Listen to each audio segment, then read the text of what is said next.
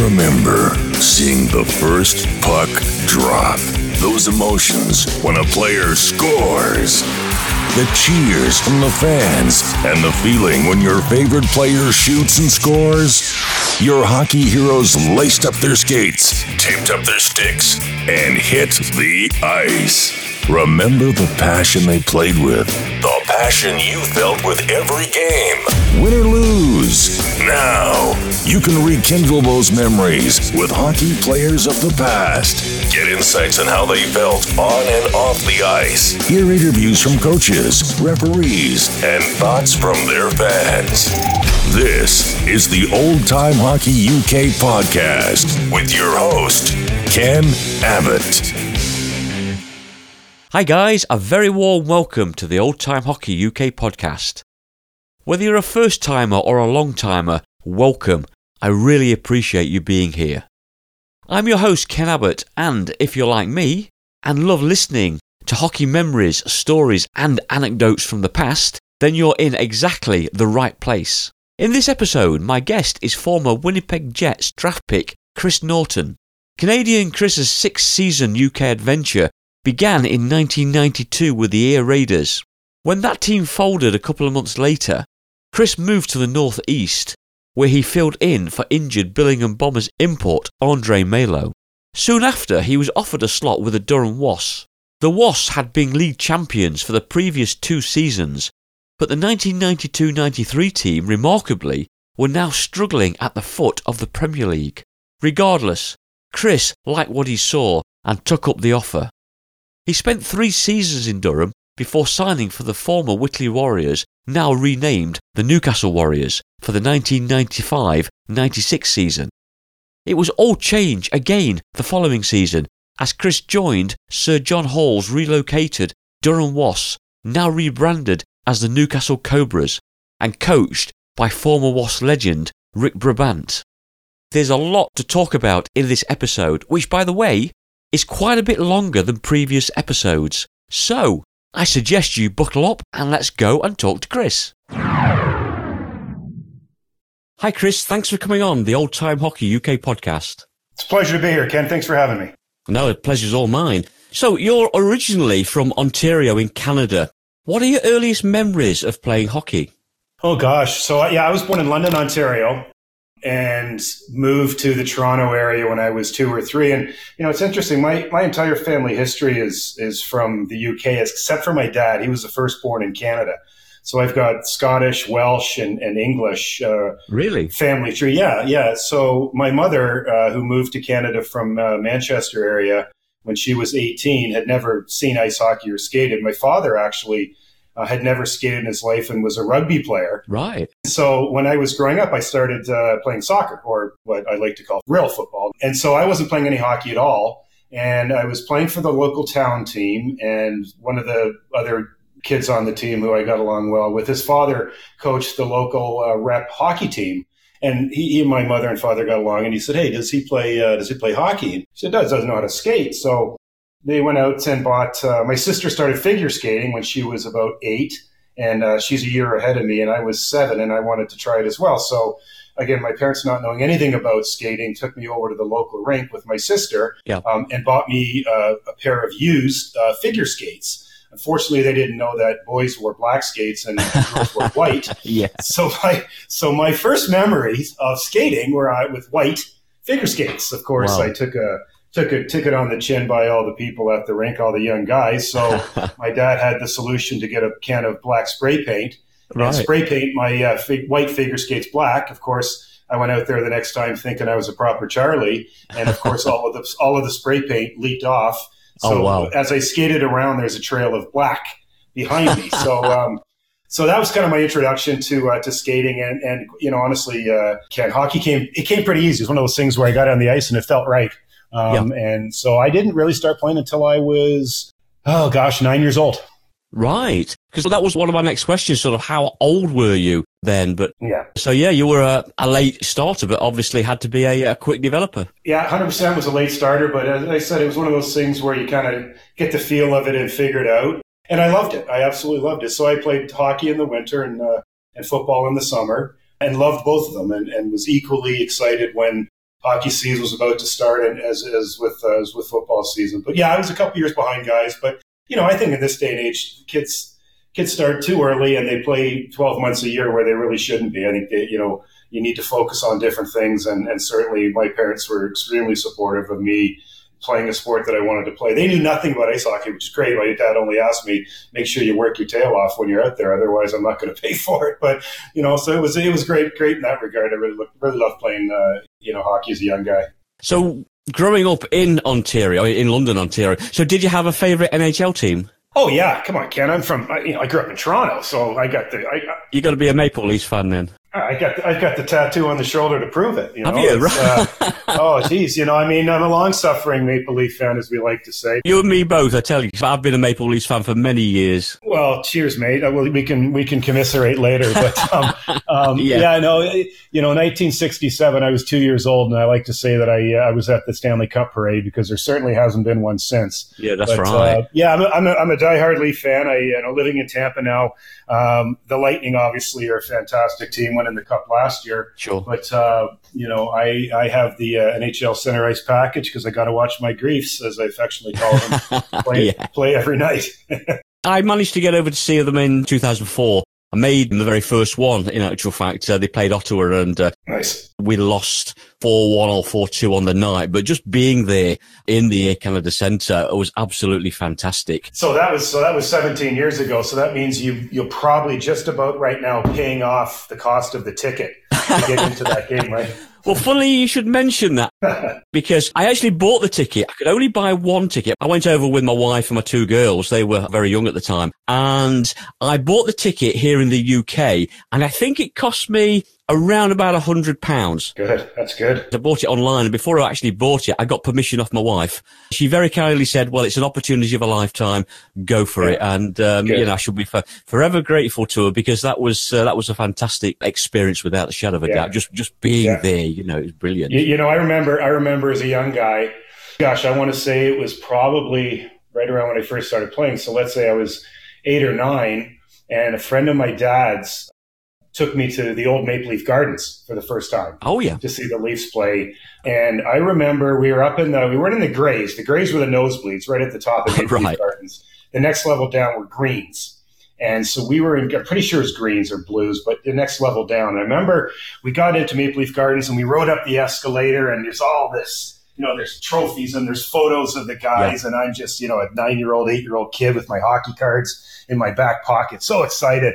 And I remember walking out, you know, down the mezzanine into the, you know, where the, you know, where the snacks are and the food and whatnot, and walking through the, the tunnel there to go out to the rink and standing there, you know, basically the, the clock is hanging about, at about my eye level and looking down at the ice and seeing them warming up. And I swear I, I still get, still get uh, the hairs in the back of my neck uh, stand up because it was, just such a memorable experience. So, so to your point, you know, just something that those are those are moments that you take with you forever. Oh, absolutely. In fact, we um, we actually did a tour of the Air Canada Centre on the morning of the of the game, and it was fantastic. We went all around the arena apart from the dressing rooms because it was game day and we sure, couldn't go yeah. in there. But I've always been a Nottingham Panthers fan and Sheffield Steelers are the, the enemy. And on the tour, there was another couple from the UK, and of course, they were Steelers fans. But, uh, you know, just one of those things where Steelers fans get everywhere, unfortunately. Of course, they were there, yeah. Absolutely, that's great. Okay, let's move on. And you obviously progressed pretty well in, in hockey because in 1985, you were drafted by the Winnipeg Jets in round 11, 228th overall I mean, were you actually expecting to be drafted, or, or, was it a surprise? You know, I had a, I had a good freshman year at, Cornell. You know, I I set the uh, for Cornell hockey the rookie uh, freshman points for uh, for a defenseman. You know, Ken, I'll be honest with you. I got extremely lucky because another freshman on in my class, first year player, was a guy by the name of Joe Nieuwendyk who has won three Stanley Cups and and played for the Leafs when I actually saw the game. He was on the team. Yeah, Dyker played for the Leafs and he won three cups and he won the Conn Smythe and Olympic gold and yada yada yada yada. So he was a fantastic freshman at Cornell. He's my best friend. He's in my wedding party. Oh, and yeah. uh, the great thing about having someone like that is that there's scouts at every game to watch him. Of course, and, yeah. And we knew that uh, the guys who were draft eligible. So it was one of those things like in uh, like in Slapshot of those movies. You know, there's scouts in the stands with contracts in their pockets, right? Yeah. Or, or whether that was Slapshot or what have you. But we knew that there were a lot of folks there, and, and I guess it was one of those situations where I, I, I played a good game, and uh, and John Ferguson, who was the general manager of Winnipeg at the time, rest in peace was at the game. And so, yeah, I got drafted that summer. Now, I had no idea that the draft was even going that day. I was up north at a buddy's cottage and I called home actually to tell my mom and dad that I was going to stay an extra few days. And, uh, and my mom picked up the phone and she's, you got drafted, you got drafted. So yeah, it was, it was wonderful. It's, um, it's one of those things again that they can't take it away from you whether you ever make it or not. But you know, sure. you've, you've, been selected, and that that was very meaningful for me. I was was quite proud of that. So, what happens after the draft? After you've been chosen by the Winnipeg Jets, what's the sort of timeline, if you like, after that? Right. Do they contact you and get you down to a training camp, or what happens? Well, immediately after I was told that I was drafted, the timeline was um, we're going to a bar and we're going to have some beers. But then to celebrate. Yeah, yeah. No, the timeline is a little bit different. Depends, you know, wh- where you're playing when you're drafted, Ken, in, in, yeah. in, North America, whether you're playing junior hockey or you're playing college hockey. Right. Um, if you're playing college hockey like me down in the States, they're very, very strict about uh, any partic- any involvement with a professional team. Oh, yeah. um, you know, them paying for you to do things or how long, you know, you can talk to them, things like that. So you have to make a decision, you know, what you think is best for your career, whether you continue at the university or you sign, if you're offered when you sign a contract. So, for example, my, my buddy Nieuwendyk, he played three years at Cornell and then signed, and then you have to leave. Right. Uh, yeah, I mean, you can continue to stay and go to school, but you can't play hockey. So, mm-hmm. you know, I was a late round pick, and they stay in touch with you and, and talk with you, but you know, they basically said spend your four years at Cornell, develop there. It's it's a top top notch Division One hockey program in the U.S. Right. Um, and I was quite happy to do that because I love my experience there. So, you know, they've got you in, in their back pocket. And essentially what happens is after your, your eligibility of university, they either offer you a contract or they don't. And if they don't offer you a contract, then you have the ability to sign with another team. But until that time, yeah, you're a free agent. You're a free agent, right? So they've got your rights. And and again, when I when my senior uh, year ended, I was uh, offered an NHL contract right away, which again was a, it was a two way contract, but I was extremely thrilled for that opportunity. Uh, it was a four year deal, and I so I thought, okay, I know what I'm doing for the next four years of my life. Sure. And then uh, yeah, so I signed and got ready that summer for training camp with the Jets. And uh, three weeks before camp, I was skating in uh, in Toronto, and uh, a buddy of mine was out there and fell on my leg and broke it.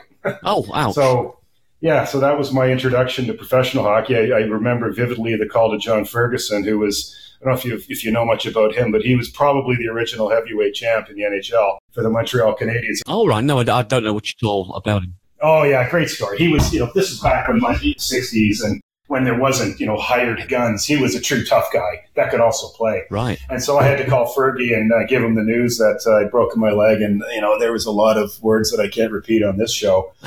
um, but I basically, I was in a cast for, you know, what, eight weeks. And then I, I did fly out to Winnipeg midway through that and started doing some rehabbing there. But it was a difficult start to my professional career. I, you know, didn't go to training camp obviously because of that and went sure. right to the American Hockey League and played in Moncton. But again, you know, I was playing pro hockey and that was my dream. Oh, absolutely, absolutely. I read somewhere, didn't you not play in uh, a Jets exhibition game against Edmonton? Yeah, I played it. I played it. A, geez, I, I, would like to say I probably hold the record for most preseason games. All right. Without actually getting into a game uh, regular season, I did get called up for a couple playoffs as well. But yeah, I played a bunch of games in uh, in the preseason. And again, when you talk about preseason, there's generally at that time there were eight games that they yeah. play, and the first the first three, it's kind of a harem scarum. You throw anybody out there, but the last let's say game six, seven, and eight, they're they're starting to get down to their team, and I was sure. very very pleased to be able to play in a bunch of the those later games in the in the uh, preseason because that was against basically the, what were NHL teams, so that was a real thrill for me. So yeah, I played played a, played a bunch of preseason games, Edmonton being one of them.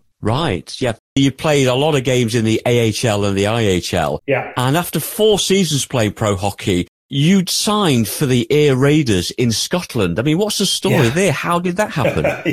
Yeah, it's it's strange, eh? Um, so yeah, I, my four year contract uh, finished. I, I, got traded after my third year from Winnipeg to Chicago. All right, I didn't know that. Yeah, Winnipeg to Chicago in the summer, and uh, went to went to training camp in Chicago. Had a good camp. Again, the age old uh, story that I've kind of been under. I separated my shoulder midway through camp. Oh gosh, and yeah. so missed the rest of camp. It started the season in, in, Indianapolis, which was their farm team, and then eight or nine games into the season, they got traded to uh, L.A. Right, the Kings, uh, and then yeah, uh, LA's farm team. So I met the team. I met LA and uh, in Detroit. Flew out there and met the team there and traveled with them for a couple weeks, and then went down to Phoenix uh, to play for the Roadrunners, which was yeah. Uh, in the old IHL, which was uh, LA's farm team, which is a fantastic place to play. I mean, I went from Moncton, New Brunswick, where you know there's snow 11 and a half months a year, to uh, to Phoenix. So that was brilliant. Uh, so my, my season ended, and funnily enough, a guy, uh, buddy of mine, Brent Sapergia, who I know that you've uh, you've heard David Sims talking about him the other day. That's right, yeah, yeah, yeah. So Sack was staying in the same complex as me in Phoenix, and he goes, "Hey man, I, rumor has it you've got a your, your family's English, you're British or whatever. You got a can you get a passport? I got a got a contact over in the UK, an agent guy who's who's talking about you. I'll connect you guys. Yeah, it's fun. I went over there. He's t- talking about his experience. So." that's kind of how it how it how it happened. David Sims gave me a call and said because uh, I was literally we were my wife and I were getting married that summer. This was yeah. in '92.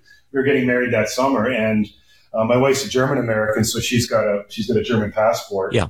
Um, and we thought, you know, we were talking about what we were going to do next step. You know, I was going to retire from hockey at 27 and really and get in, get in, yeah, get into the real world, use my degree. And my wife at the time had her undergrad and graduate degree, so we were going to start working. And anyway, David Sims called and he says, there's a team in um, in what they were called the Ayr Paisley Bruins because they was actually playing out of Paisley. That's right, uh, they were, the yeah, yeah. And and I said, oh yeah. So what's the story with this? He goes, we've got these two other uh, imports signed, a guy named Kevin Lavallee and Lenny Hachborn. And I knew Hack because I just played against him that year, and uh, he was in San Diego. And he was a hell of a player. I think he finished second or third in the league in scoring. And so I heard. I thought I heard he was a great player. Oh yeah, Hack was awesome, and then Kevin Lavallee, who had played eight or nine years in the NHL and then had had a long career in Germany and Austria, was also going.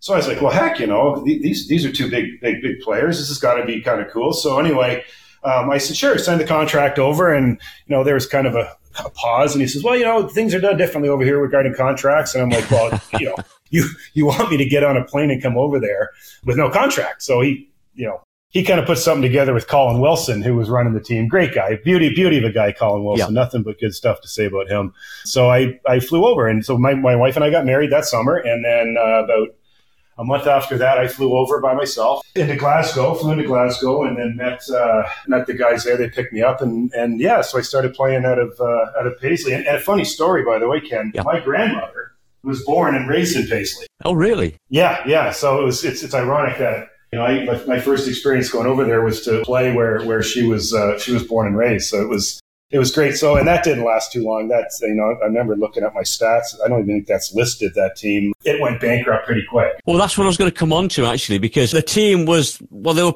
sort of like perennially waiting to move into this new three thousand seater Centrum ice arena. Yeah.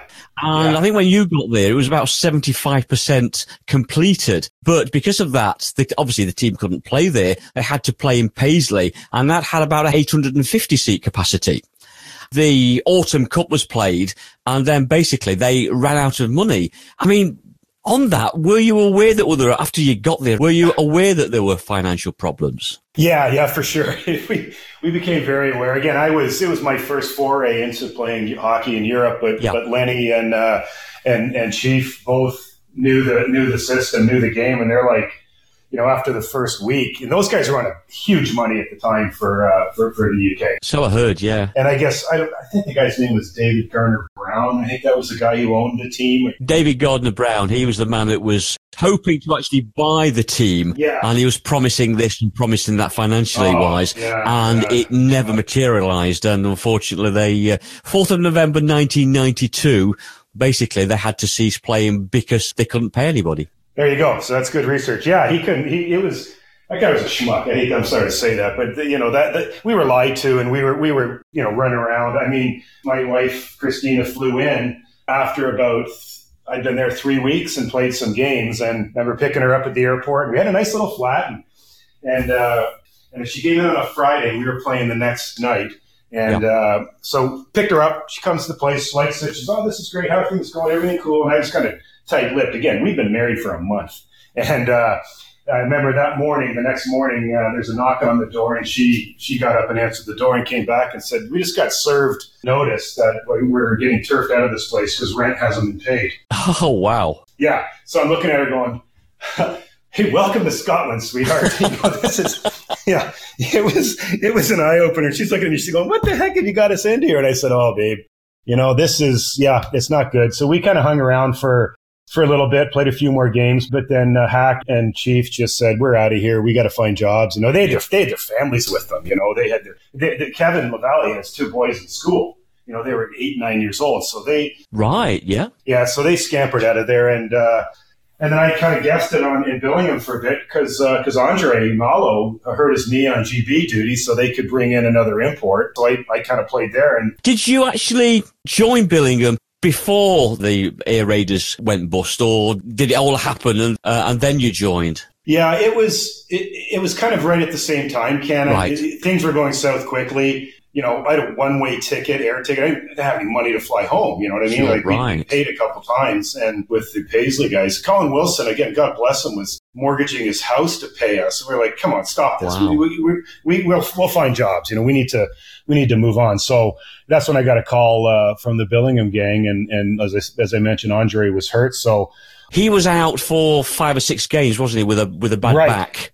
Correct. You temporarily filled in for him. That's right. Yeah, temporarily filled in for him. You know, so I, I drove down. As, gosh, I remember driving down from Paisley to Billingham and staying. Uh, staying with Richard LaPlante and his wife. All right, yeah. Uh-huh. You know, another great guy, another just just you know superb human being. Um, stayed with Richard and and uh, Patrice uh, Lefebvre was on that team. you know, these two guys were wizards on the ice and stayed there. And then uh, I was kind of hanging out just until Andre was ready, which was fine. And that and that's when you know I the, the Durham being so close and they were making some changes and you know ended up driving down to Durham and checking out the place and seeing what that was all about and end up kind of staying in the Northeast. Yeah, what did you think of the Billingham rink? well, you know, I mean, a little bit different from uh, Canada. It's, it's, it's a little bit different from anywhere in the world, I think. Uh, Ken, it was. Listen, I, I, have very very fond memories. You know, obviously going from from eighteen thousand or even you know some minor league rinks of twelve thousand or ten thousand, yeah. what have you, going from those facilities into a into a Billingham or a Durham for that matter, it can be a bit of an eye opener. But you know, it's it's one of the I think it's one of the unique things that makes the experience of playing outside of North America um, fantastic. I mean, if yeah. if everything if every person or everybody was the same, it would be a boring old world. Well, the same with sport. You know, if everything that you do is the same, it's boring, right? So once you, you know, you, I'm not saying you swallow your pride, but once you say, hey, this, I'm playing hockey for a living. This is great. Good folks. The fans love it. This is great. Yeah. I'm not going to do this forever. So let's embrace the opportunity. And, uh, and do that. So yeah, Billingham, they, are not beautiful rinks, Ken. You know that. I mean, I'm not going to lie, but uh, I tell you what, I, have been in very few rinks in my career, even with 18 or 19,000 people that could uh, create the atmosphere and the noise that the old Durham ice rink could. I'll tell you that. Oh, absolutely. Again, I was going to come on to that because with Durham, when you signed for Durham, I mean, Tim Cranston left and you took his place. Obviously, he was a yeah. forward, you're a D. And the Durham Wasps position wise, were in trouble. They've been the league champions for the previous two seasons. And all of a sudden, this season, okay, one or two players had left, one or two good players had left. Mm-hmm. But the nucleus of the squad, I think, was still there. Yet they ended up bottom of the league in the end. Yeah. I mean, yeah. you were there. Any ideas mm-hmm. what had gone wrong with them? Oh yeah, no, it's easy. It, it's actually it's really, really, really easy, Ken, to to discuss or, or to point your finger at what happened. Number one, yeah, Cranny, I replaced Cranny, great guy. Yeah. Uh, you know, that's, it's a small, hockey's a small world, right? And we all know each other and, sure. and there's, there's no animosity whatsoever. It's a business, right? So, yeah. In fact, the first night I got to, to Durham, we went into Newcastle to a Black Crowes concert. It was me and Rick Brabant and Blazer, Mike Blaisdell and Cranny. Yeah. You know, and he's like, "Good luck, man. Wait till you get wait till you, wait till you get into this Durham circus. This can, this is going to be eye opening for you." but um, but listen, here's the situation because I you know talked about it before. If you think about those Grand Slam teams in Durham before I got there, and the way that the league was structured is that you had three import players, and then you had your cast of of locals, right? That's right. And that Durham team, you know, when you had a, a, a Brabant and you had a Blaisdell, and you know whoever else, Michael Connor um, was, yeah. you know, at that point, I guess he'd become British, so was there. But you also had the Cooper brothers, and that's exactly right. Those guys were, were absolutely fantastic British players. And they, quite frankly, in, in, in some teams could have been imports, right? So you combine the top level imports that Durham had with guys like the Cooper brothers, Stephen and Ian, and then you throw in Damien Smith, who's a heck of a hockey player. You yeah. throw in up and comers like Michael Tasker, Ivor Bennett was there, with good goaltending and with Fozzie and whatnot. So they were strong. Now you lose guys like the Cooper brothers, that they go. That's a big hole. That really hurts because they're not replaced. There's no one to replace them. Blazer gets hurt, his back goes south on him. So, you know, I played, I think, one game with Blazer, one or two games with Blazer, and then he went home for Christmas. His back was that bad, he couldn't skate. He went home for Christmas, and then you know, the Smiths called him at home and said, "Don't come back," which, right. which I thought was rotten. Yeah, I know it was gas. I didn't know the circumstances yeah. behind it. Yeah, he was at home and he got the dear John phone call. Wow. Which, yeah, Merry Christmas, Blazer. Yeah, hundred percent. Yeah, for everything that guy done for the for the team, I, I, thought that was that was pretty poor because, as you know, he became quite a quite a good coach, which again Durham never had. Oh, being a Nottingham Panthers fan, he was our coach for numerous years, and uh, what a great job he did. Sure. So you know, it's it's that it's that combination of you know, you lose the Cooper brothers, you, you lose Blazer. You know, I come in and it's kind of like a skeleton crew, and it and it was it was sad. It was hard because the uh, the fans had been experiencing so much success, and then things kind of fell apart quickly for, for various reasons. Um, you know, sure. including loss of players and, and Blazer and whatnot, and, and it just never never really came together. It was a it was a tough go. I'll say that. Well, for the listener, to put it in perspective, Durham finished the season bottom of the league then finished second in their relegation playoff group and were relegated from the Premier League. I mean, what are your memories of that first season in Durham and, and or the relegation playoffs? What are your memories? Yeah, listen, that, that first that first year, like I remember my first game. It was a Vincent Hedges Cup game at home against Whitley. Oh, that's right, it was, wasn't it? And they were the local rivals, the the bitter oh, rivals. Yeah. Oh, Oh, Ken, yeah. Any any Northeast fans listening to this, first of all, hey, how's it going? Second of all, you know the passion between yeah. the Whitley Warriors and, and, the Durham Wasps. So that was, and I, I had no idea. So it was an afternoon game. I I get, I get to the rink and I'm you know I'm told this is going to be a, and it was in Durham. This is going to be a, a, a big big game. And the place was packed, you know. You know, Durham. The fans are hanging off the rafters, and they're they're right into it. And oh yeah, absolutely, back to the rafters. And I and I remember it was it was it was it was a great experience. It was very exciting. You know, again, imports in those days played a lot of hockey. They oh yeah, off the ice too much, so uh, kind of had to keep your you know pace yourself and whatnot. And I don't. I honestly don't think we won that game. I think it was the second leg. And you actually lost it 5-3 and also lost 18-8 on aggregate. Yeah, and, you know, usually that never happened against, or never happened against anybody, but Whitley always used to be, or seemed to be, always on the losing side. But this time round, it was like, wow. Yeah, it was wow. It was, a, you know, I, I, know that, again, I, I'm new there.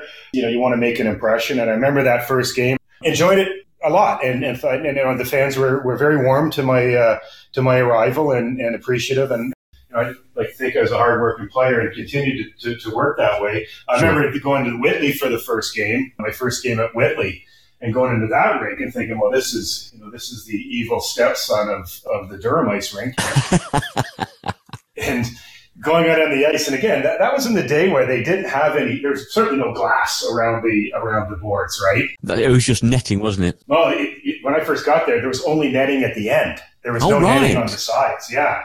Really? Wow. And so I remember, I think it was my first or second shift out there and, you know, coming out of my own end and getting near the boards and passing the puck up to whomever and kind of admiring my pass and getting hit by uh, my buddy Johnny Iredale. Oh, right. yeah. So Johnny, Johnny hits me into the boards and, you know, fairly tall. So it kind of, the boards come up to my hip, my hip and I get hit and lean over and there's a woman, an old lady sitting right there with her Whitley colors on and I kind of go over. I'm like, oh, like that. And she kicked me in the head. Oh, really? Like, oh, ouch. yeah. What the heck is going on here? I mean, I'm getting it from, from buddy Johnny Iredale and. welcome to Whitley. Yeah, welcome, welcome to Whitley is right. Getting it from Johnny Iredale. And then this he boots me in the head. I, I look at him and I said, Ben, is that your mother? Double whammy, eh? Yeah, for sure, double team. So yeah, it was. Listen, that, that first year was tough. We got into the relegation, and and I remember the, the Tom Smith and Paul saying, "There's no way we're going to be relegated, guys. So don't worry, we're we're, ne- we're never going down." Well, that's right, because there was a, a league expansion which allowed the Wasp to retain their Premier Division place, and yeah you know, to be honest, most fans thought that a lot of strings had been pulled and favours called in to keep Durham in the Premier. And for what you've just said, I think that's exactly right. Hundred percent. It was, it was, uh, yeah. I don't know who pulled. Well, it's, it's not tough. There, there, were phone calls made. I mean, you know, Tom Smith was. Durham was a powerhouse for many sure. years, and and to be honest, Tom Smith did, I think, did pull the strings yeah. quite a bit. And uh, as I say, I, th- I, think most people listening to this will probably be nodding their head saying, yep, that's absolutely right. Oh, yeah. Yeah. There was no fear in the dressing room that we were going to be. But, uh, but, but again, we're, the players were proud, right? We didn't want to. We no, absolutely. We didn't. We didn't want to have uh, backroom political antics keeping us up. We'd rather yeah. just do it ourselves. And uh, but uh, yeah, I, I, remember it was it was disheartening the, the end of that season uh, very much. Sure. But I was yeah. happy to stay. I mean, I, I thoroughly enjoyed my experience and loved the, the, city of Durham. And actually, I started teaching while I was there as well at New College Durham. I, I worked up there, uh, as did my oh, wife. Right, and yeah. so, yeah, so it was, yeah, we loved it. We were, we were happy. It's just disappointing the way after, again, the success that that franchise had had all those years to kind of be then relegated. Like, come on, how does that happen? It was unbelievable. That, that season was just unbelievable. Memories, insights, and anecdotes of hockey heroes. The Old Time Hockey UK podcast. Anyway, you return for a second season, and this time as team captain. Was it an easy decision to make? To return to the Wasps? Yeah. Uh, no, no, it wasn't. It was. Uh, again, we enjoyed what we were doing. My my wife was uh, was running uh, a catering program at New College Durham, and I was doing a, a, leisure and tourism program as, as a teacher. Oh yeah, and we enjoyed that. It was good, and we we traveled around the UK, and and again, my wife's from Germany, so we went over there and saw some relatives. So it wasn't. It was it was an easy decision, and we thought let's do it for one more year and, and see what happens. And uh, and and yes, and I was made captain, which was again a huge honor you know that that's a franchise that's uh, it's had a lot of good players and uh, fans are extremely passionate and absolutely it was an honor to be captain. Sure, yeah. Okay, so this time the Wasps had a better season, finishing sixth in the league and made the playoffs. But the team also won, uh, or should I say the team also won back the Castle Eden Cup, beating yeah. the old rivals, the Whitley Warriors, 17-2 in the final. Yeah. And I'll just remind you, you scored a hat trick. Do you remember that game? I do. I do. I remember the Castle Eden Cup. It was a fantastic uh, tournament, local tournament. Yeah, that's right. That I know that the fans really looked forward to, and, and as did the players. And it was unfortunate that game. I remember against Whitley, there was, I think, Scotty Morrison got hurt, and oh yeah, one of their other imports got hurt. So they were they were a skeleton crew. I remember looking over at Mike Rowe, just saying, you know, we're we're trying not to score this much, buddy, but you know, it's happening. Sure, because uh, I could see the grief in his eyes. Poor guy was out there uh, on his own.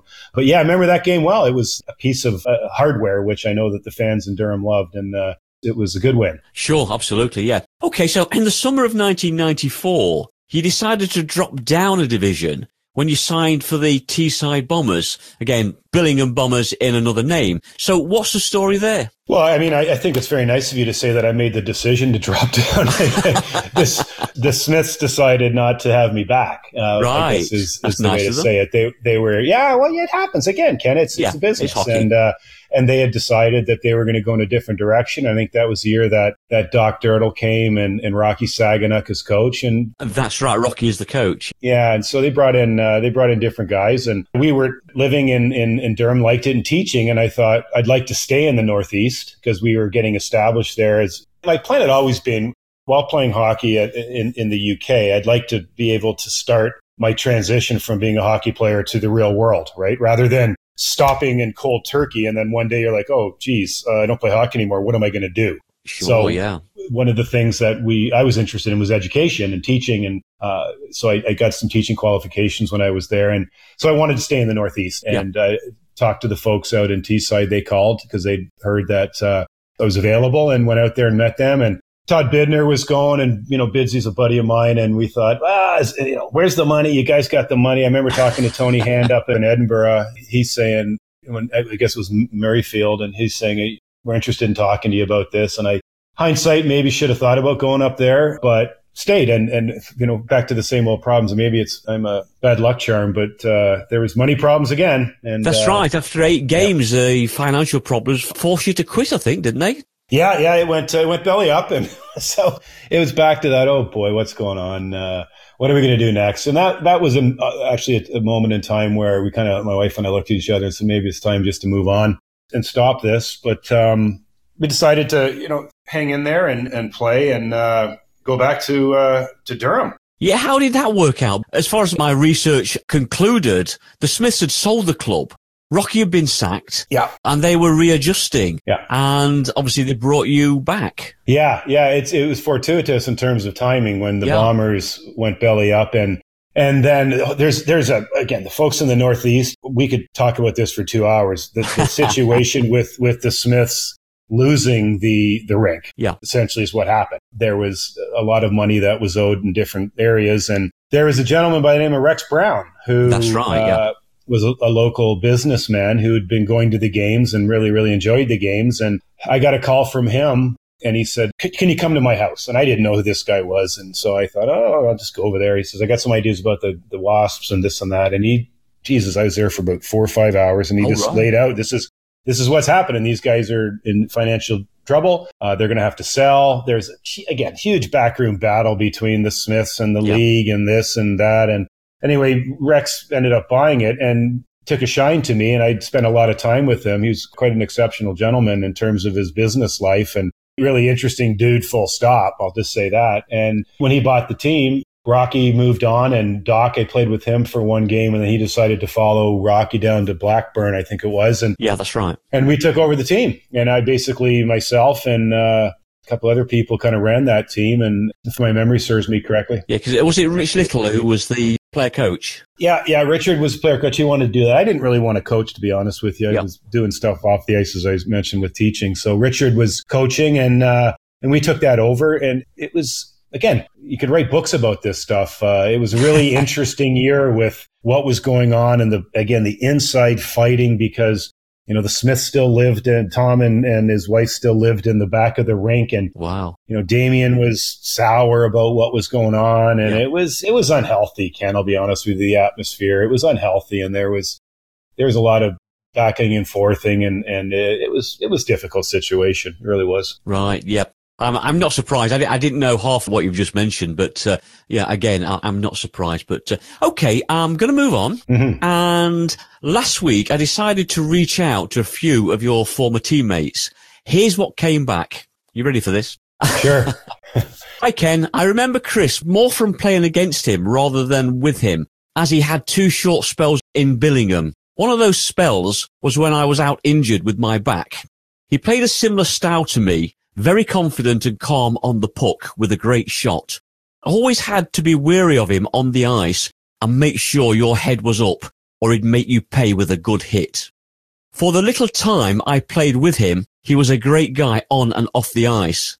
Like me, he stuck around the northeast for a good while. Please give him my regards, Andre Malo. Hmm. And by the way, he still lives in the Northeast, doesn't he? Yeah, yeah. I actually listened to listen to his podcast. Yeah, Andre's a, a class act. I mean, everyone yeah. knows that. He's there's not not much more you can say about that. He's a he's a good man and is a very very good hockey player. Uh, yeah, I, he's he's one of those guys you'd have on your team any day of the week. It's it's kind of him to say those things. I enjoyed uh, enjoyed getting to know him and, and that brief time playing with him. It uh, he was he was a good good dude, good dude. Yeah, as I say, when I interviewed him, he came across as, as, as a very nice guy without a shadow mm. of doubt. And uh, um, and of course, he played for the Panthers uh, one season, but but then blotted his copybook by eventually going to the enemy, the Sheffield Steelers. But uh, we won't go into that. Okay, so I had another reply. Hi Ken, Chris is a really solid person I am lucky to call him a good friend. He and his family stop by my restaurant to catch up every time they're in Toronto. Chris and I have played against each other since we were kids, in junior, in college and in pro. We've also been teammates twice. We've played together in Phoenix and in Newcastle. Besides being a good person, Chris has a great sense of humour. Chris attended one of the best colleges in North America.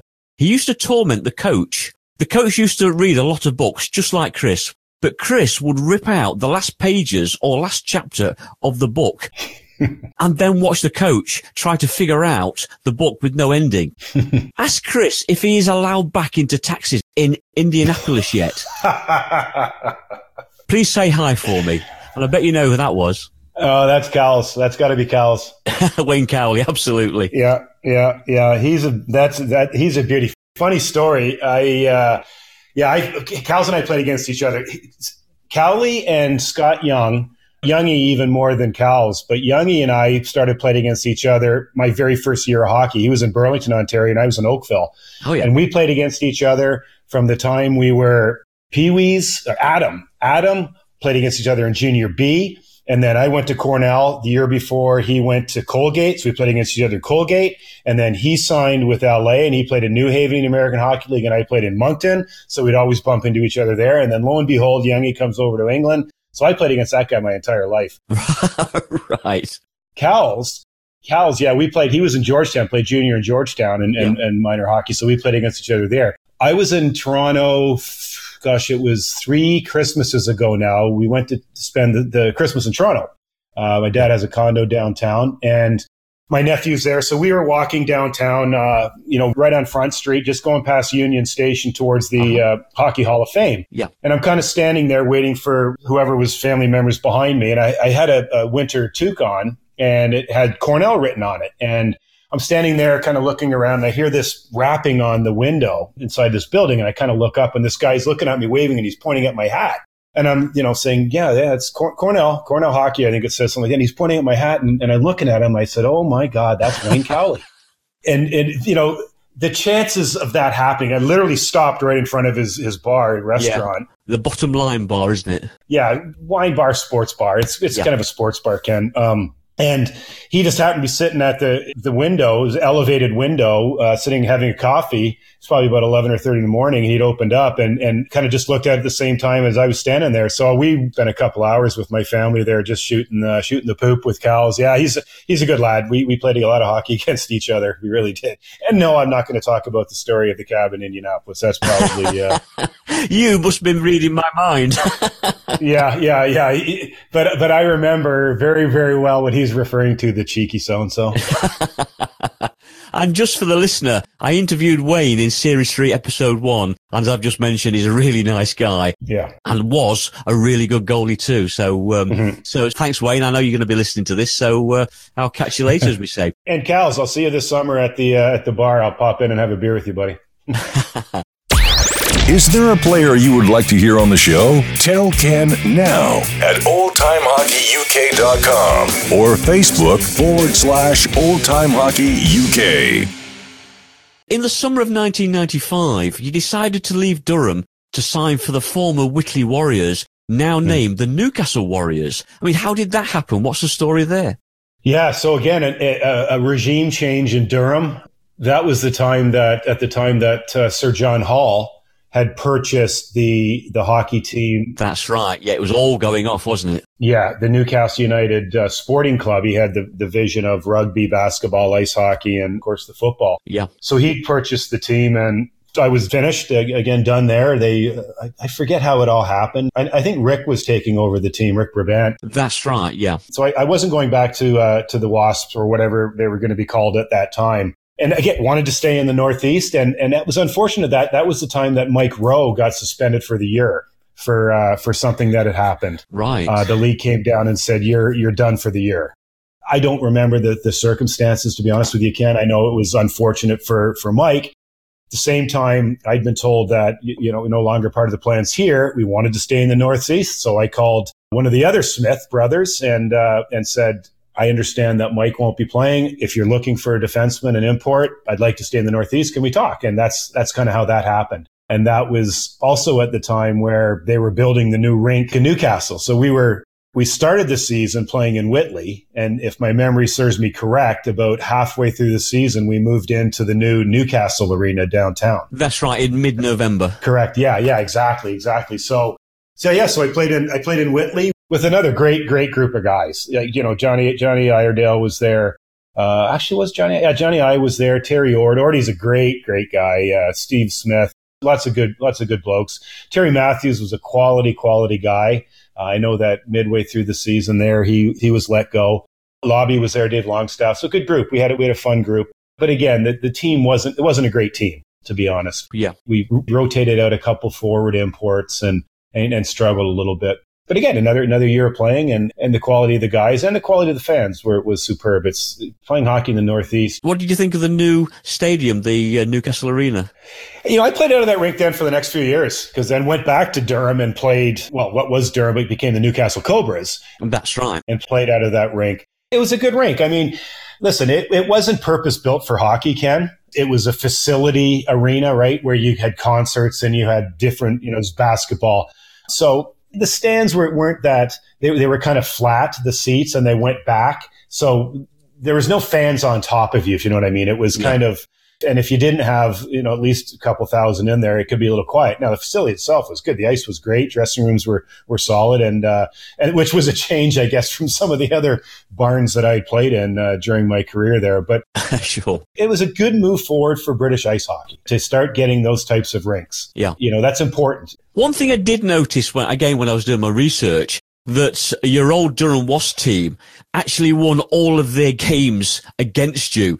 They played six, four league and two playoff, and the the Wasps won out every time. I don't know if you if you actually realise that. I could imagine it would have been pretty frustrating for you at the time. I imagine it probably it probably was, Ken. The thing to keep in mind though is that when you leave a team, oftentimes there are others who have left as well. And yeah.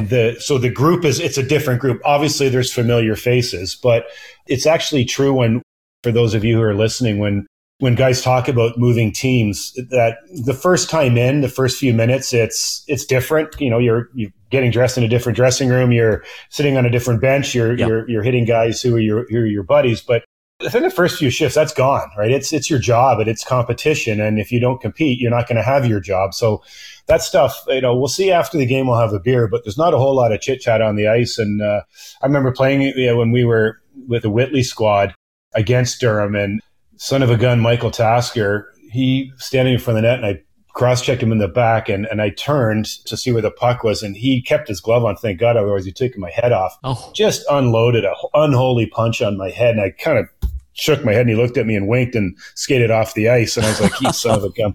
Yeah, so that that kind of Ouch. stuff, that kind of stuff uh, happens, and but but again, at the end of the game, have a pint with the lads, and and there's that stuff. You, you park that stuff. Yeah, somebody told me a long, long time ago that it's only a war when you're on the ice. Yeah, yeah, yeah. You think about it. You, you, listen to all the, the podcasts these days, whatever they are, with the heavyweights from the NHL or wherever, even the minors. And you listen to them talking these things and they're the nicest, sweetest guys you're ever going to listen to. And they, they talk about how much respect they have for the guy that they're knocking their head off. Right.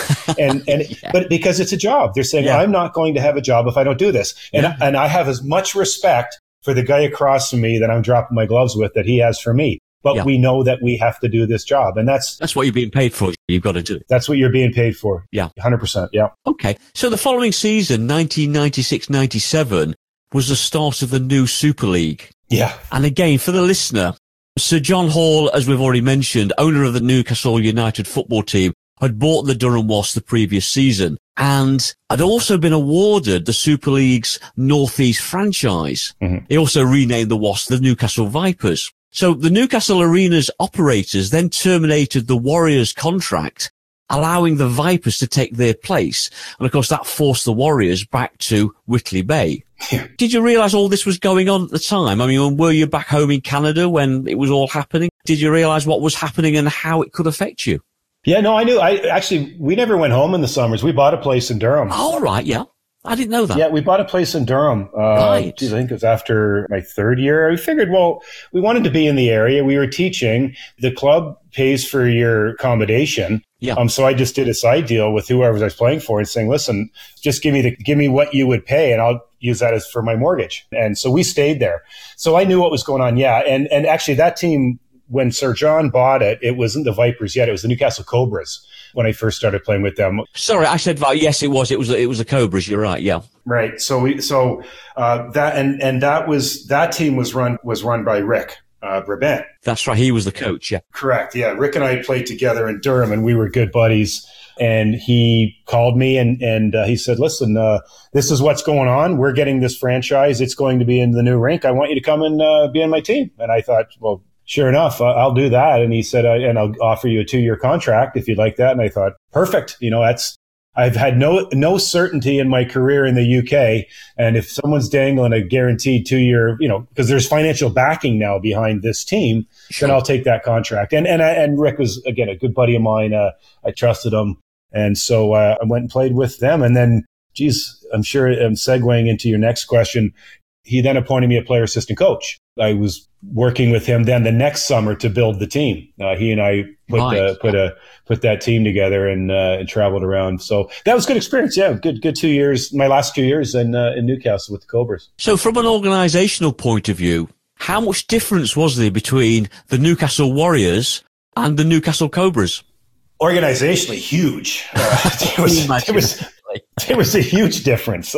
But again, to be fair, that was the genesis of the Super League, right? Yeah. And and the the game had gone from three imports and local lads to basically a bunch of guys like me who didn't need a visa in their passport. They were European Union players and yeah. and that was at the expense of of a lot of the British lads that couldn't play on their local team because it became a very much professional league. And as such, there were much higher expectations of the players and their families that were coming in. I can promise you that the guys wouldn't have been able to put up with some of the early stuff that I know even before me, Mike O'Connor did or, or Rick did before when, when they got to the UK. I can well imagine. Sure. Yeah. Yeah. It's shocking, quite frankly, from what you're used to in North America being a professional to here.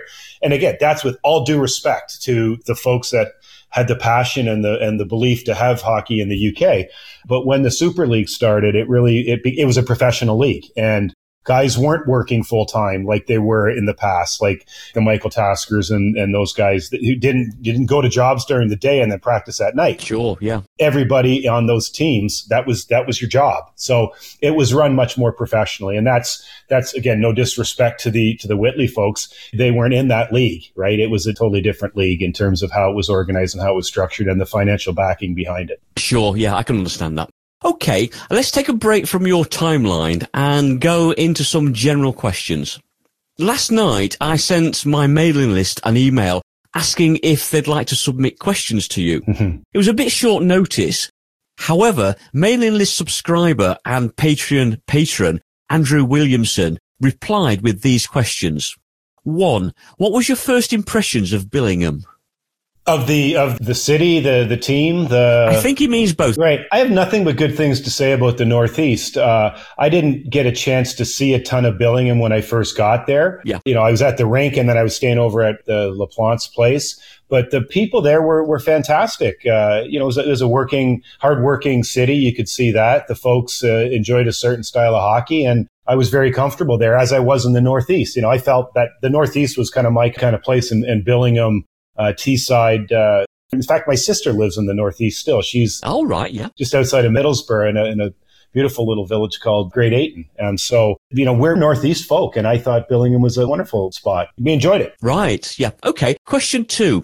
Were you ever tempted to play elsewhere after landing in the Northeast after Ayr? I was tempted a couple of times. I had, I had some offers, you know, further down south. But we had started establishing ourselves in the Northeast. Sure. My wife was working and she had been working before we, we moved to England. And, and that was something that was very important. As I mentioned, she had, at that point, she'd, she'd already had a, had a master's degree and, and yep. wanted to teach. And so we were ingrained in the college system in Durham and we're, we're very happy. Terms of beautiful, beautiful town, we got to know a lot of people there. So we were happy there. And it's not always about the money, right? It's yeah. about it's it's work life balance, and and we were getting that, and we were quite quite happy where we were. So there was there was really no desire to move on. Sure. Yep. Okay. So Andrew's third and final question was slightly different in actual fact. This one. Who was the daftest player you played with for pranks or just plain old dippy, as he calls it? Oh, geez, there are some beauties. Uh, there are some beauties that I played with. You, gotta, you gotta talk about Todd Bidner, right? Yeah. Uh, you know, Bidsy's a guy who, if you know, if he can't bring a smile to your face, then you're you might be six feet under. That guy was just he, he'd he'd been around the block enough times, and and he was he was always a great laugh. You know, he was he was he was tons of fun. Uh, Johnny Iredale's a great crack. You know, you could talk to him all day long, and he can make yeah. you laugh. I, I always enjoyed being around him. But those local guys in Durham, you know, your your your Michael Tasker, um, your John Hutley. He, that John Hutley's a beauty of a guy, funny always up to, to, to, to, different things. Those two guys together were, were great. You know, Wilkinson was a, was a great guy. They're, they were, they're all good lads, you know, no one was ultra, you know, cuckoo. Um, but, but you, you, you, could literally sit in the dressing room after a game with, with the Geordie boys and, uh, and have a great laugh and, and talk, uh, talk whoever. So Bidsy was hilarious. Johnny Iredale's a great guy. Always had fun with Mickey Tacker, as we used to call him, and, and Huts, um, yeah. you know, really, really good guys. Enjoyed them. Right. Okay. So thanks for the questions, Andrew. I'm moving on to some of my questions. All players have a favourite funny hockey story to tell. What's yours? Well, I told you the one about Johnny Iredale's mother kicking me in the head yep. when uh, when uh, when we pulled over. There was one night we were coming back from Cardiff uh, when I was playing for Durham, and I think rarely did we ever win down there. I think we won, and so we were, we went after the game across the street. There's a great pub where you could get a pint, the best pint of brains. Um, uh-huh. So we, we went in there and had a, had a few beers, a few, and there was a lot more beers on the bus. And I remember things were getting rowdy on the bus, and we, it was a beautiful, beautiful coach. Uh, we were riding back, and I, I was down. I think I was down the bottom deck talking to somebody, and you, you heard this noise. And I forget who came down to me and they said, Hey, Nordy, we got a problem up there. So I go up and as I'm going up, I'm, it's getting chillier and chillier. And I get up to the top and look at the back of the bus and the whole back window had been blown out. Oh, it was wow. gone. It was gone. And I looked at the end of the bus and these guys were all sitting there red faced and kind of giggling and sweating profusely. And I guess what had happened is that Pally and, and Michael Tasker, Tacky, were uh, were wrestling and you know Pally's a big lad and I think he kind of pushed Tasker in a different direction and his elbow or his shoulder hit the back window and of the bus and totally blew it out. The window's gone. It's they hit the sweet spot and it's gone. And I was just looking like, oh my lord, what the heck's going on here? So I go back down to the bus driver and I'm like, hey, uh, he, I forget his name. He's a great guy. He always drove for us. Um, yeah. But I said, bad news, man. That uh, the back window of the bus just got blown out. And he's looking at me like, oh my God. Well, I'm not calling the owner because this coach is due to go to Spain in the morning. Oh, ouch. With a group of tourists. Yeah, of locals. yes. So he looks at me and I look at, and Pally's beside me with Tasker and I'm like, and they're like, they're, they're, they've had a few pints. So the, the bus driver phones the owner and this, it's got to be two in the morning by then. Yeah and this guy picks up the phone and, and I say to him, Hey, this is so and so. I'm I'm on the bus, and unfortunately, there's been a there's been a bit of an accident. Um, you know, we hit we hit some bumpy ground, and one of the guys kind of fell back, and his elbow hit the hit the, the back of the, the window, and it blew it out. Oh, Ken, he went up and down me side. That coach is supposed to go out to Spain in the morning, and I what am I going to do? And I'm just looking. I'm looking at this guy. Said I don't know what's going on, but yeah, that was pretty crazy. So we drove the rest of the way home from Durham, uh, from Cardiff, sorry, with no back window. And I know that when we got back to the uh, to the rink, uh, guys moved pretty quickly to get their gear in the dressing room and get the heck out of there because I know oh, I that bet. the owner was was on his way. But that was uh, that was that was quite a uh, quite an interesting ride home, and and the boys, I probably who I've just mentioned, will remember it very well. I can imagine they will definitely. Okay, next question then, and uh, who was the best player you ever played with or played against? In the UK? Sorry, yes. Yeah. There are guys, I, if I could talk about, let's say, two, two or three guys. Sure, yeah. I think one of the best players that I've ever played with and against was was Rick Brabant. Th- that guy was was just a fantastic hockey player, skill wise, but oh, absolutely, yeah. But also just his his sheer determination and passion to win. I've never actually played in any many leagues, with anybody who wanted to win more than that guy and, and would do what it took to win. And that's, that's a skill and a trait that you can't teach. Yeah. That's something that you either got or you don't got. Um, now you marry that with his fantastic skill, and and uh, there's a reason that guy has scored as many goals and many points and championships and whatnot that he had. He was he was superb, and I also have a huge amount of respect for Tony Hand, uh, just in terms of the quality of him uh, for a guy who never really played outside of, of the UK. I know we went no, over to, uh, went to Edmonton for camp there for coffee and a donut. Um, but all of his, all of his, all of his training is, was in the UK. And just for him to because you know what they say, you, you basically play to your competition, your level of competition, and you learn yeah. the level of competition. I'm not saying that the competition he was around wasn't great, but it certainly wasn't North America. And just the sheer ability that that guy had. Yeah. And again, his passion for the game was fantastic. So in the UK, those, those two guys were, were extremely special players. Um, I was very much impressed with, uh, with both of them. And those, those are guys that I can, I can put my finger on and say that, uh, they were fantastic hockey players. Okay. Next question. What was your worst hockey moment? My worst hockey moment, in again, in general, like in my career? Yeah, what, whatever, whatever fits. We were playing in we were playing the Boston Bruins farm team in, in Maine. Yeah. And we were we were on the road and we've been on the road for, for a while. And in the American Hockey League, when you're on the road, you're riding the iron lung, you're riding the bus, right? Yeah. And it's and, and there's some there's some long trips. Anyway, we were in Maine and it was I think the third game in four nights type thing. And I was had the puck behind the net and I was wheeling behind the net to break up ice. And that was I think it was my first year of pro. And I had a which I don't didn't any longer after that, had a nasty habit of when I had the puck to kind of have my tongue hanging out of my mouth when I was stick handling. Well, this guy behind me who was chasing me kind of was trying to hook me and his stick rode up and my tongue was hanging out and he, Ooh. and he caught he caught my tongue Oh, and you know when you get hurt in games and you take pucks in the face stuff your adrenaline is such that you don't necessarily feel yeah. really sure. what's going on or feel the pain um, so I skated over because I knew something was going. I felt blood, and I was kind of looking down. There's a bunch of blood in mine. I was like, "Oh, what the heck's going on here?" And so I skate over to the bench. And most hockey players who get cut, you know, the guys in the bench look at you and like, "Oh, that's not a bad one." You know, guys are bad. That's going to be six, seven, eight, nine stitches. Well, when I skated over to our bench, I was kind of with my tongue hanging out, Oh. and the, the look in the guys' eyes when they saw me, like, "Oh, Jesus, what is that?"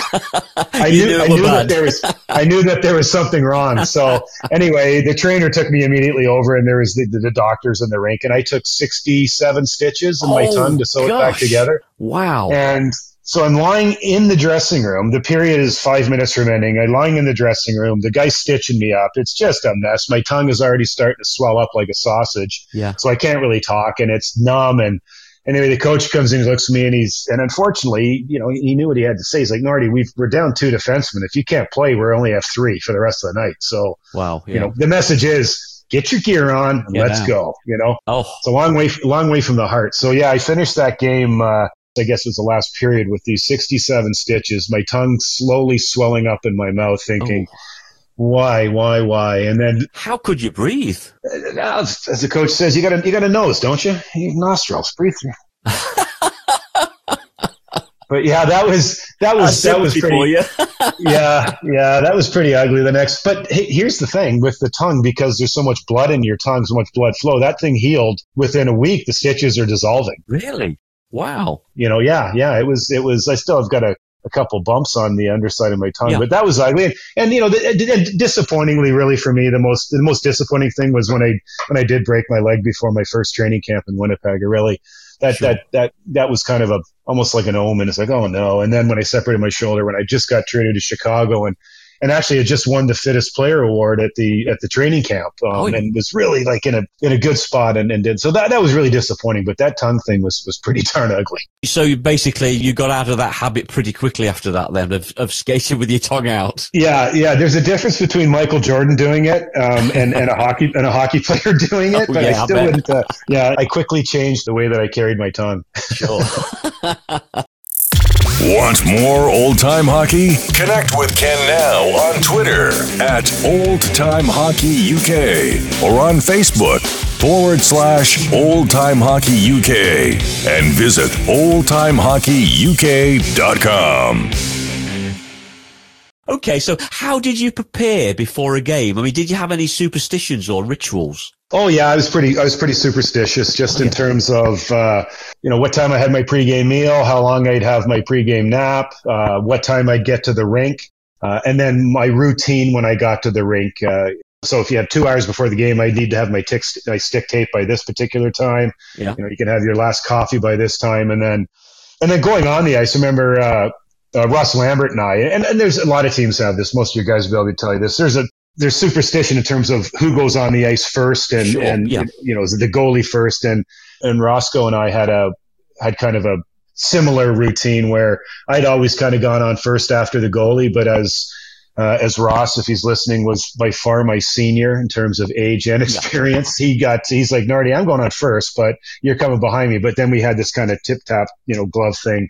So there was routines in that regard. I think a lot of guys have those types of things, which skate you put on first. And, uh, and it's funny because it's in your mind when you're doing it. If something happens when you're doing it, you kind of think, oh, what does this mean? You know, what's going to happen tonight? So, yeah. But yeah, I, you know, I think more routine things can than uh, timing and, and, and things like that. Yeah, gotcha. Okay. Right. Let's return to your timeline with the Newcastle Cobras then. And as you've already mentioned, um, your former teammate, Rick Brabant, had become the uh, the Cobra's new player coach. I mean, mm-hmm. was he as good a coach as he was a player? Well, if he was as good a coach as he was a player, he'd, he'd be coaching the NHL. yeah, right. Yeah, yeah. I, was, I, yeah, I could yeah. predict what he was going to say then. you, you know, here's the situation, and I know that I, I'd, I'd spoken with Rick about this after the fact because for you know he left he, he left the team mid season. Um, which was unfortunate. The, the challenge from going immediately from directly from being a player to being a coach is that it's incredibly hard for that individual to cut the cord that you're no longer a player. Right. And yeah. you, and you can't fraternize. You can't, um, you know, do the stuff that you could do with the boys when you were a player as then yeah. when you're the coach. Right. Yeah. Now, Rick was fantastically well organized. He had, I think when the guys came into town for the first year, you know, he had the someone from the bank was there opening up accounts for them. They all had their cars. They all had their homes. That side of things, he was, he was, you know, meticulous in his planning. Right. And in, in terms of his coaching, the same way. I mean, gosh golly, he'd have these two hours the night before. He'd have his practice plan set out and, you know, know what he wanted to do during practice. But it, it's just hard. He, he'd gone, he had just finished playing and he said to himself, okay, I'm going to retire as a player and then become the coach. I only knew him as a player as well, so I wanted to go and have beers and things like that. But it's and it's difficult to to cut that cord. And I think that for some guys, they they can take advantage of a coach if they get if the coach gets too close, right? And sure. And at the same time, Rick also knew as we started the season, and you know we weren't a great team by any means, but he mm-hmm. also knew that he was probably still the best player on the team. and right, yeah, and that's hard as well. So he did come back and play, and and then you become a player coach. Again, in the Super League, it was becoming a very, very good league yeah. where tactics did matter. It wasn't just who had the best imports and who had the best Brits, right? Sure. Uh, tactics really did matter, and I think that that was that was a challenge. Coaching is not easy. It really isn't easy, and just because somebody was a superb player, it doesn't translate immediately or ever in some cases. Wayne Gretzky coached, and you know, you can read some of the guys said about him. You know, just wasn't a great coach. Wasn't a great coach. So right, yeah. He was a player coach, so that must have been twice as difficult. Yeah. So what he did uh, was that first year. He this is before I, I did the second season with him, where where I was where his player assistant coach and, and yeah. worked together with him to put a team together. That first year with the Cobras. I guess got influenced pretty heavily by a, a Scandinavian agent and decided that uh, the guys he was going to bring in were all Swedes and Finns. Right. Great, yeah. great group of guys, lovely guys. And at the same time, he brought in a coach or an assistant coach as well, a guy who uh, who wasn't going to play. And so Rick was the coach, but playing, and this guy stood behind the bench and kind of did what Rick wanted him to do. Uh, and and coach. So while he was the player coach, there was someone behind the bench who was not in uh, not in gear uh, to coach. Uh, but but it's still very difficult because again, the league at that point was getting better and better and better. There's some great hockey players who come over. It was basically all an import league, and to try to compete as a player and at the same time when after your shift sit there be able to look at what's going on in the game and say listen we need to change our d zone or we need to go in our forecheck with, with two guys and not one that's very very difficult to to do at that level it was easier in the pre, in the earlier years sure, where yeah. it was it was less of a of a pro league. Sure. Yeah. Okay. So you spent the next two seasons with the Cobras. First season, the team finished fifth, a respectable fifth from eight. And then the second season, the team finished a disappointing eighth from eight, i.e. Mm-hmm. bottom of the league. Mm-hmm. I mean, what are your memories of certainly that second season? Because it all seemed to go wrong. I nearly said tits yeah. up, but it all went wrong. Yeah. Yeah. It, it went my last, listen, those two years in Newcastle were a, a scream. They were hilarious. It uh-huh. was, and I'm not talking about the on ice product at, some point was pretty hilarious as well. But the yeah. guys were um, the, the, crew that that I hung out with. Kelly Askew, beauty of a guy. Justin Duberman. Actually, when you the previous question you asked me about who's one of the the loopiest guys you ever played with, Justin Duberman, Dubes is absolutely at the top of that list. Oh, he yeah. was, oh, what a, what a beauty that guy was. Total, total rock star.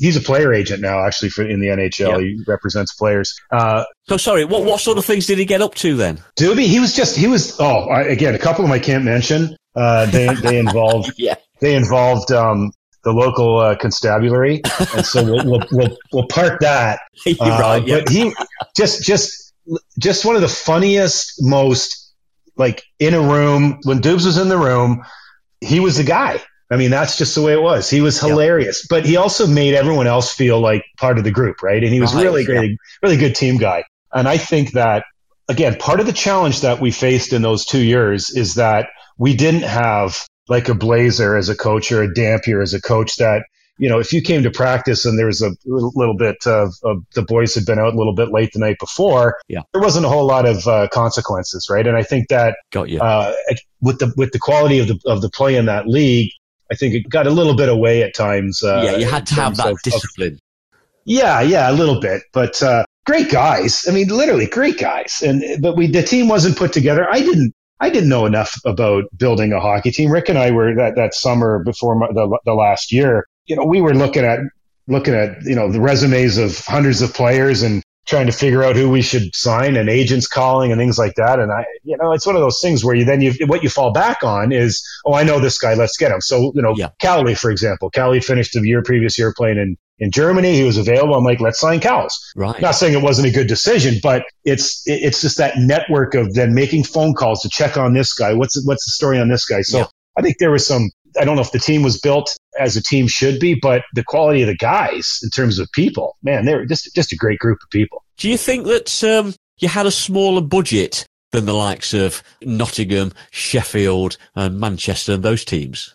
You know, Ken, I, I've never actually, you brought that up. I've never thought it had anything to do with budgetary reasons. I think that there were just some decisions made in terms of who do you want, you know, who's your, who's going to be your goal scorer? Who's going to be the plugger on the first line? Who's going to be, you know, it's kind of the muscle in the corner. Who's your plumber that's going to get the puck out of the corner? Yeah. Um, defenseman, who's going to be your power play guy?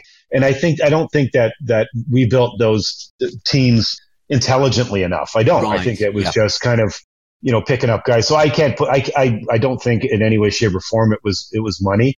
I know some guys made some pretty good money who we, uh, brought in. Right. And, uh, it's just, it just, it seemed like it just kind of, yeah, it went south. well, I guess you guys were rookie coaches, so uh, you know you do it your way, and sometimes that's not the right way. Yeah, and it wasn't. It was, and and here's the thing. I honestly, I would like to be, you know, in hindsight, if I were looking at perhaps a different career, the management side, not coaching side, the management side of hockey. Right. Yeah. Um, I'd be interested in doing because I learned a lot at that particular point. I never ever was interested in coaching. Honestly, Ken, I never had any interest in coaching. I, uh, Yeah. uh, you know, people ask when when I left the UK and went to Switzerland to uh, to work. I'd spent my first year, my wife and I spent our first year there. We were teaching at a, at a university in this small Swiss town. And, you know, hockey is a small world. I get this phone call from this Swiss German guy and he goes, Hey, uh, I coach the team uh, that's one town over in the National League B. I hear you work here. You want to come and coach with me? And I thought, oh, Jesus, leave me alone. You know, I miss right. trying to get on with my life. I want to. So I, Yeah. I went down and visited with the guy. Great guy. He was the local chief of police down in, uh, Oh yeah. in Visp. And in fact, where we brought in Richard LaPlante to play, funnily enough, who did a great job there. But I went down, I coached for a year. I coached the defense and it was fun. It was, it was good. But, you know, in my mind, I'm like, no, I'm not into it enough. I'm not into putting the work in enough. Sure. It's just, it, it didn't entice me. You know, I wanted to do something different. Okay, so what are your most memorable highlights of your time with the Cobras? Oh, jeepers. Sadly, I wish I could point at some trophies, Ken, and say, uh, Not to be, unfortunately. Yeah, yeah, not to not to be at all. I think you know the friendship that I made with guys like uh, Duberman and and Kelly. Yeah. Um, you know Ross and his brother Dale. Dale Lambert's just a, a great human being as well. I really really have a lot of respect for him and and enjoy uh, enjoyed his company. He was he was he's a good man. Randy Smith, another great guy. We had some beauties on that team. Cowley.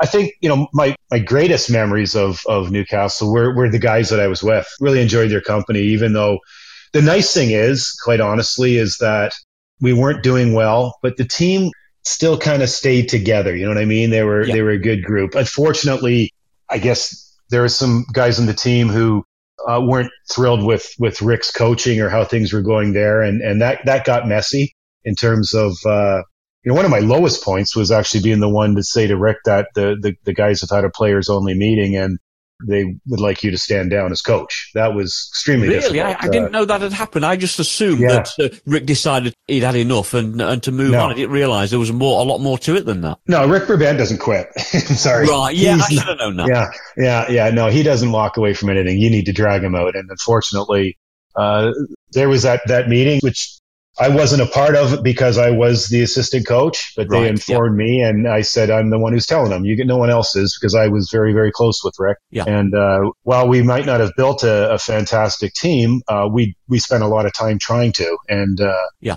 it was very, very sad. Um, you know, I remember sitting in the rink uh, in, in, the stands, and I told him that, and he uh, and he looked at me and he said, "Okay, thanks for letting me know, man." Um, and he went in and and uh, I, I think he might have played another game or two, which uh-huh. again must have been hugely difficult for him. Wow, yeah. And then basically said, "I'm at, I'm out of here," and he went down to Manchester uh, because it, it, you can't, you know, you can't stick around when something like that. The guys in the rooms basically are saying, "Hey, we're thinking we need to change." Yeah. Uh, and then for for him, and as proud a man as he is, and a competitor that is, he, he moved away. So that that was very difficult. It's like them saying you're not wanted, isn't it? 100%. Yeah, no, no, spot on. What do you do in that situation? You've got to go. Yeah, spot on. And he went down and, and he had greener pastures. You know, the guy, Rick's a heck of a player. and He, he kept playing, you know, Manchester and, and, you know, different he spots. Went to London, and, uh, went to London. Yeah, the son of a gun, uh, kept going and going. So that was so. I think you know those those two years. The, the, there was some real fun times in terms of the guys you were with in dressing room. It wasn't necessarily as much about winning, yeah. unfortunately. And then the low point was really that whole thing with Rick, and uh, sadly when uh, you know when he left. Sure. Yeah. Okay, let's move on again. And I've just got a few more questions to ask. But before we finish, is there anything else that you'd like to talk about that I haven't covered? I just think that you know one of the things that sticks out in my mind uh, that I guess is is it hurts is just the way that Durham lost their hockey team and then eventually their ice rink. That was a huge Durham ice rink and the Durham Wasps are a huge part of Durham, of the social fabric of Durham, of yeah, the community, of families, and you could feel that and see that in every game you played in that in the Riverside rink. You could, and it was so so sad yeah. when you know, the Smiths were on their way out and, and then Rex came in and purchased the team. And then you've got the Newcastle, you know, Sir John's looking at it. And it really, it, it tore, it tore a huge, huge piece of the community apart when the Wasps left town. Even they tried to bring in another team when the, the Wasps had left and gone to play in, in that's uh, right, the Durham City Wasps. Yeah, Durham City Wasps. And and I, you know, I, I was I was hanging around then, and I was living in Durham, and I went to the rink and, and participated in a couple discussions, and you could just you could see the sadness. And to this day, I know that I see emails and I see the Durham Wasps, you know, Facebook page, and folks still that's desperately right. miss uh, hockey there. And you know, that's something, and I just I, I want them to know those those folks from Durham that that listen to your show, just how how proud I was to play in that city, and and how disappointed I was for them. Because obviously, I not obviously. There's guys who stay. I was I was going to leave Durham, so I wasn't. It wasn't part of me as a child growing up, but sure, I, I yeah. do know how sad they were, and and uh, yeah, and that that was very sad for me when when that whole thing ended. Yeah, absolutely. It, it certainly devastated the hockey community there, and it's been going on ever since then. The the yeah. thought that maybe there'll be a rink one day, but the, the council, city council just won't have it for whatever reason. And it is a shame because that was a hotbed of hockey. And oh, yeah. you know, if they do ever put a rink there, then, I mean, and it's not just the, the hockey, is it? It's the social side of, of, just Correct. basically ice skating and meeting people. And- yeah, no, I mean, I, I look at it like it was for Durham for all those years. It was the, the in England, you have you have your local, right? Everyone has their own local, depending yeah. on where you live, your pub. And yeah. but the Durham ice rink was the city's local. You know what I mean? Yeah, absolutely. It was it, it, it the name Durham Wasps was known throughout the country in ice yeah. hockey circles, and the fans were extremely, extre- yeah, extremely proud of the of the team, and yeah. and that was where people went to meet. I read still to this day posts. You know, I remember guys, you know, on Friday and Saturday nights or Saturday and Sunday nights being a Durham ice rink, and then you know it, it, was it was a huge part of the huge part of the city, and and literally for it to be gone that quickly And and I remember going into that the, into the rink when it was a bowling alley. Yeah. And getting through the front door and, and going to with a couple people to going to get our, our bowling shoes. And I kind of looked in there and I said, I can't do it. Sorry. I just I literally I can't go in there and bowl knowing that this is where the visiting team's bench was. This is where the goal was. Yeah. No, it, it, was too sad. It was too sad. So uh, wow. it was pity. Absolutely, absolutely. Okay, moving on uh, again then. And uh, do you miss not playing the game? No, not a bit, Ken. not a bit. I listen. I don't even own a pair of skates. Oh, right. Yeah. So when we moved to Switzerland, as I say, I retired and I was teaching, and uh, that first year that we were there, was contacted by that the, the team down the road. Very good league, National League B. Yeah. Uh, so it's one level below the the top and got involved with that and and just that was I, would had enough. I really I, right. I had you know I played you know from two years of junior to four years of college to ten years professionally. I was good. I'd, I'd done my bit and got what I needed and what I wanted to contribute to the game. Your body doesn't last forever either. I think no, it was absolutely. When I was 42, I had my first hip replacement, and oh, at right, 46, wow. had my second hip replacement, Gosh. and I you know, three years ago, I had my shoulder rebuilt. Uh, December 2nd of this past year, had back surgery. So your body takes a beating. Um, I get my excitement from sport in, in golfing and in, and in working out every oh. I, that's what I love to do. I live in Tampa, Florida now, so the weather here is very conducive to year round outdoor sports. So um, I watch so the game. yeah, no, it's it's wonderful. It, it is. It, it's a great city, and, and I watch hockey on the tube as I said our the company I work with uh, has season tickets for the Lightning, and oh yeah, I, I probably watched you know 41 home games a year for the Lightning since I've been here. I wow. probably was at 30 35 of those games a year. So wow, through through company tickets. So yeah, um, sure. um, I don't miss playing. No, I love watching it. And I think that, um, as I say, I did my bit and, you know, pass the torch to the next group. You guys can think about your own surgeries in 20 years. Well, I tell you now, I'm I'm 64. I've just turned 64, and um, I'm thinking that maybe I shall need a hip replacement within the next five years or so. It's not painful, painful, but it's there every time I twist in certain ways oh, yeah. and means. I mean, I, t- I could be totally wrong, but no.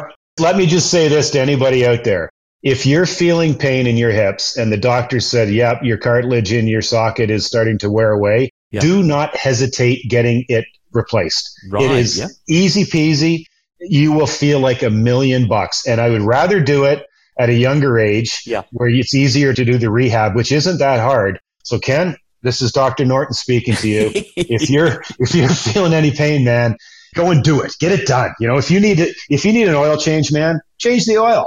Don't wait. Thank you, doctor. Yes, right. I shall certainly bear that in mind. Before we conclude the interview, what are you doing these days, Chris? So these days I'm in I'm in Tampa, living in Tampa, Florida with my wife and I'm vice president of consulting services for a company oh. called Revenue Management Solutions and we are basically an econometric company that does pricing for uh, restaurants, whether they're oh. quick service or fine dining restaurants and we use a, basically a, a data driven uh, regression models that we build in order to determine the optimal price at the optimal time for restaurants. So I've been in Tampa now for 9 years. We moved from Switzerland, where I was there for 14 years, uh, working at a university in Lausanne. Yep. Uh, I was uh, director of external relations for the university, and then moved here nine years. It be Jesus, almost nine years ago now. And uh, wow. and my wife is the director of uh, of employee relations and behavioral uh, research for for the same company. So we're we're happy in Tampa. Our daughter, who was born in Switzerland, and when we moved her here, I think it took her about a year to speak to us again. But you know, it happens when we, we moved here. She did her, her name's Caroline. She did her high school in Tampa and yeah. was uh, rowed. She was a crew member, a stroke seat for the uh, for the varsity crew team, oh, yeah. and is now going to university in Edinburgh. She's at University of Edinburgh. Wow! When she finished her high school, she kind of looked at us and said, "Mom, Dad, I was born in Europe. I was raised over there. I'm going back." I said, listen, you get yourself to Edinburgh. I can always look up Kenny McKee. We can have a scotch and play some golf. So let's let's agree on that. So yeah, she's in uh, she's in, in Edinburgh, just about to finish her uh, her fourth year. Uh, wow. She's studying international law and international relations, and we'll see what the next step is for her. So yeah, very happy here. Really, really enjoying life, and uh, I like my work, like the team I have at work, and uh, you know, 56 years old, man. That happened last week. It's like, what? Huh? 56? Come on. Where's the time gone? Yeah, no kidding. But uh, yeah, all is good, bud. All is really good. Great stuff. Okay, Chris, it's been a real pleasure talking with you today. And thank you so much for coming on the Old Time Hockey UK podcast. Thank you, Ken. And thanks for doing this. I think you got a, you got a great thing going here. And uh, I, uh, as I say, appreciate the folks uh, who support ice hockey in the UK and those who, who said nice things to me and those who say nasty things to me in the visiting rinks. But uh, well, well done. Keep going and, and, uh, and, and cheers for this. Well, thanks again. And I'll catch you later. Thanks, sir. Memories, insights, and anecdotes of hockey heroes. The Old Time Hockey UK podcast. I really appreciate you coming onto the show, Chris. And yes, next time I'm in the States, I'll definitely look you up. Hey, don't forget to check out our new shopping section. Remember, you can find it at www.oldtimehockeyuk.com forward slash NS. N for new, S for shop. I can guarantee you'll find plenty of hockey goodies there. So go check it out now. www.oldtimehockeyuk.com forward slash NS. New shop. It's shout out time. Today's shout out goes to Chris Badger Randall. Chris has written a new book, Wightlink Raiders Simply the Best, and is the story of the Isle of Wight's now sadly departed senior hockey team. The book looks back at all 25 seasons and contains interviews with former players, volunteers, and team owners. It's a must for any island supporter or hockey fan in general. My copy is already on order, and you can order yours by emailing Chris at chrisbadgerrandall at icloud.com. That's Chris Badger Randall at icloud.com. I'll also add this link to the show notes on the oldtimehockeyuk.com website. There are currently 72 Old Time Hockey UK podcast episodes available for you to enjoy, and you can find them on Pocket Casts, Apple Podcasts, Google Podcasts, Spotify, or whichever podcast app you prefer. Can you help support the show by becoming a patron? For as little as £2 per episode, you can really help keep this show alive. You'll find details at www.oldtimehockeyuk.com forward slash Patreon. That's P A T R E O N. You'll also find a page link in the show notes of this episode. And don't forget, we're also on Facebook, Instagram, and Twitter. Simply search for Old Time Hockey UK. As ever, a massive thanks go to my Patreon patrons to Paul Blackburn, Tommy Ball, Oscar Brownsword, Rob Clayton, Colin Dunn, Susie Hatch, Sean Holland, John Hume Spry, Jim Murden, Jeff Povey, Chris Saddington, and Andrew Williamson. You really do help keep this show alive. Thanks, guys. It's so much appreciated.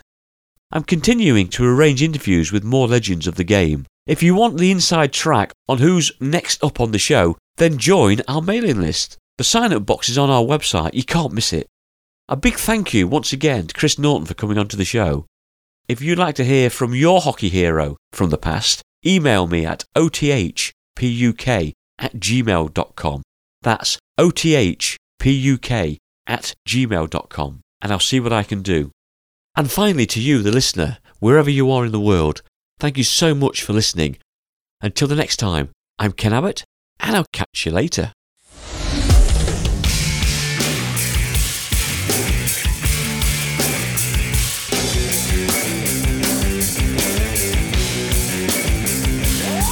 Thank you for tuning into the Old Time Hockey UK podcast.